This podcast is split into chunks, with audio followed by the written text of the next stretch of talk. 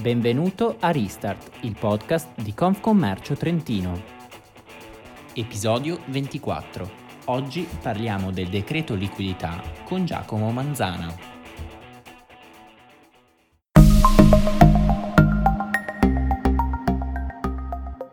A favore delle imprese il decreto liquidità interviene riconoscendo nuova eh, finanza. Lo fa in aggiunta rispetto all'intervento contenuto nel decreto Pulitalia, il quale, eh, come si ricorderà, aveva previsto la sospensione nel eh, pagamento delle eh, rate del mutuo e dei leasing, sospensione fino al 30 settembre, e aveva eh, previsto il mantenimento delle eh, linee a breve sotto forma di fido e sotto forma di anticipo. di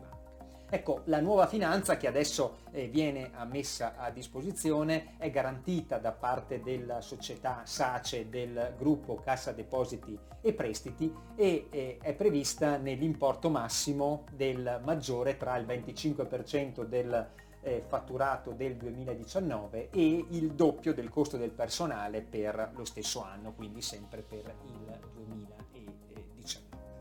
E è eh, dei finanziamenti che non possono avere eh, durata superiore a, ehm, a sei, eh, anni e presuppongono eh, l'impegno da parte, del, eh, da parte, dell'impresa che riceve dal, eh, dal sistema bancario tale eh, disponibilità di non provvedere alla distribuzione dei dividendi nel corso del, del 2020, di gestire i livelli occupazionali attraverso accordi sindacali e di destinare queste, queste somme al, ad investimenti, al sostenimento dei costi del personale e all'attivo commerciale netto, quindi all'acquisto di magazzini e nel fare credito ai eh, propri clienti. Quanto alla, alla parte riariale contributiva, in continuità rispetto al decreto Cura Italia, viene previsto la sospensione e il rinvio nel pagamento del, delle tasse e contributi. Il, parliamo della parte del, delle ritenute nei confronti dei dipendenti che versano le imprese in qualità di sostituto d'imposta, facciamo riferimento ai contributi previdenziali il, sempre eh, con riferimento al, ai dipendenti oppure personali dell'imprenditore, il, il versamento del, eh, dei fissi degli IVS, facciamo riferimento al, all'IVA. A differenza della eh, stessa disposizione contenuta all'interno del Cura Italia, adesso nel eh, decreto ehm, liquidità eh, non viene prevista una soglia eh, di fatturato eh, al di sotto del quale eh, è prevista la possibilità di beneficiare dell'agevolazione, ma tutte le imprese, a prescindere dal fatturato, possono beneficiare di questa, questa sospensione per quel che riguarda i versamenti di aprile e per quel che riguarda i eh, versamenti di maggio. Vi è però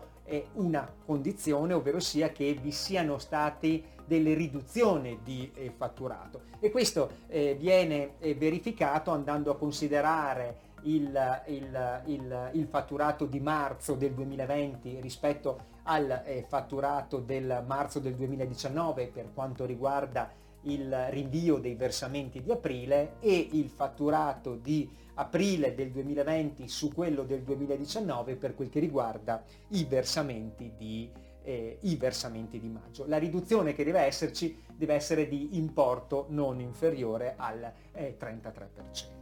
L'ultima agevolazione che troviamo nell'ambito del eh, decreto liquidità eh, riguarda i bilanci, quindi fa riferimento non in maniera generalizzata a tutti gli imprenditori, ma eh, riguarda le eh, società di capitali, riguarda le SRL e le SPA. E viene detto in una norma che eh, non brilla di, ehm, di chiarezza che eh, non occorre tener conto nell'ambito della redazione dei bilanci del 2019, ma stessa cosa è già prevista anche per il 2020, del venir meno della continuità eh, aziendale laddove questa è dovuta all'emergenza sanitaria, quindi per le situazioni verificatesi successivamente a febbraio del, del 2020. Questa disposizione si aggiunge a quelle contenute all'interno del eh, decreto eh, Cura Italia dove era stato previsto